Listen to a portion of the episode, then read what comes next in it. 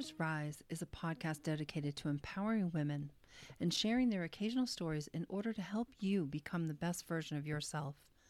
The show covers a wide range of topics to improve your business, body, mind, and soul. So, welcome to Daughters Rise. For those of you who know me for a long time, you know I was not all love, light, God blesses, and remember gratitude.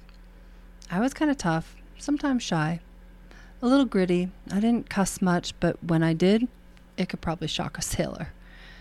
Some family and friends didn't realize the near immediate changes I had undergone and the intensity and swiftness that God led me through various different paths.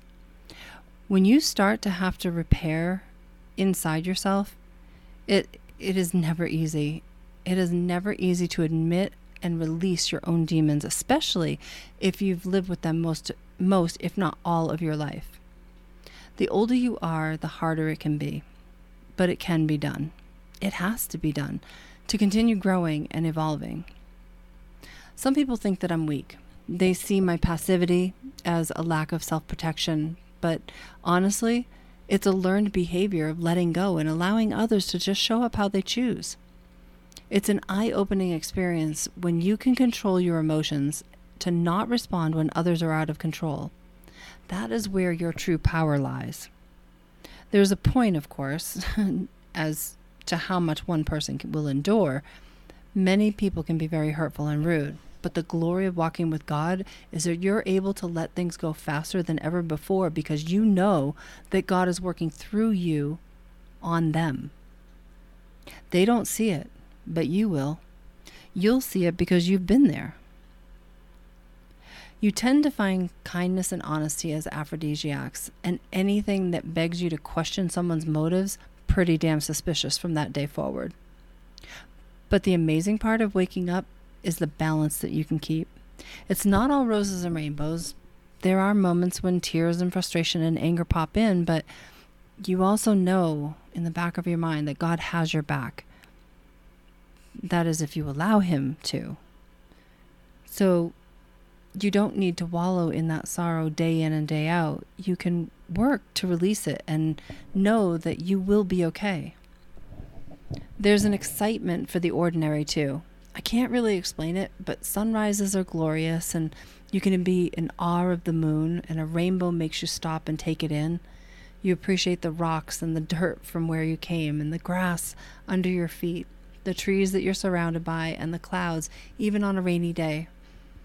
It's full awareness of your surroundings and appreciating every moment you have on this earth to take it all in, to smell it, to feel it, to see it, experience it, whatever your it is at any given moment. It's funny too because this can bleed into your workplace. Hmm. People won't understand you. They will think that you're fake, but it's not. It's love love for being able to be present to help, to be able to talk, to laugh, to work, to accomplish, and to achieve. Not everyone has the same grace, though, right? So if you have the ability to appreciate all that earth, the earth has to offer you and that your life has to offer, what are you waiting for? Yeah, see, there it is again. Positive Polly coming out again. I can't help it anymore this is just part of me. I can't stop it. But like I said, in the past, I was angry. I was bitter. I held grudges because that's what we did in my our family. I was a fighter, and not just with my words. Probably past the age of 13 or so, I can't recall a time I ever cowered or backed down. If a relationship went sour, I was not standing in the corner begging someone to stop bullying, stop hitting, stop yelling, stop demeaning. I was scrapping on the floor and kicking him out the door. Arguments? Well, I could have verbally torn up the devil himself if he made me mad enough, and funny enough, a lot of people did make me mad enough. I look back and I cannot even believe that I was like that. And I am so unbelievably grateful that that side of me is not my go to girl anymore. I like reason, communication, respect, and I know how to release control over how I how you show up. I focus solely on controlling how I choose to relate.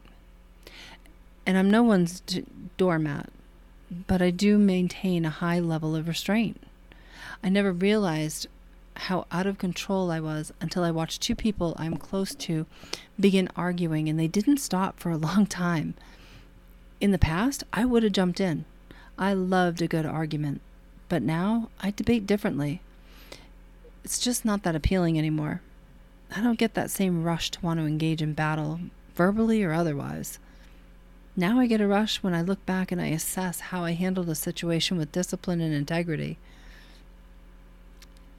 I have God to thank for all of this and so, so, so much more. I mean, I did a lot of suffering to get to this point, but I'm glad that I did. I always believed in God, but that was mostly just between God and I. I would never really talk about my beliefs much. Most people around me didn't believe. And weirdly enough, even some of my own family members didn't believe.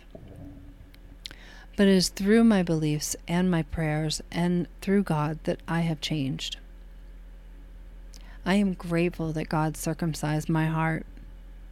Now, please don't misunderstand. Even though Mrs. Nice Gal loves her relationships with people now, that other side lingers deep within, and I am sure if I called her to come out to play, she'd pick up in that moment where she left off many years ago and eat someone for lunch. But understand the glory in what I just said. I would have to choose to call her to come out. That is not a weakness. That is called growing up, evolving, and being in control of oneself.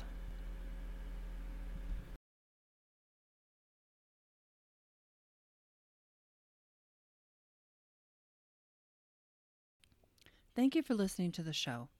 If you enjoyed it, please like and follow Daughters Rise and share the show with someone you know who could benefit from listening too.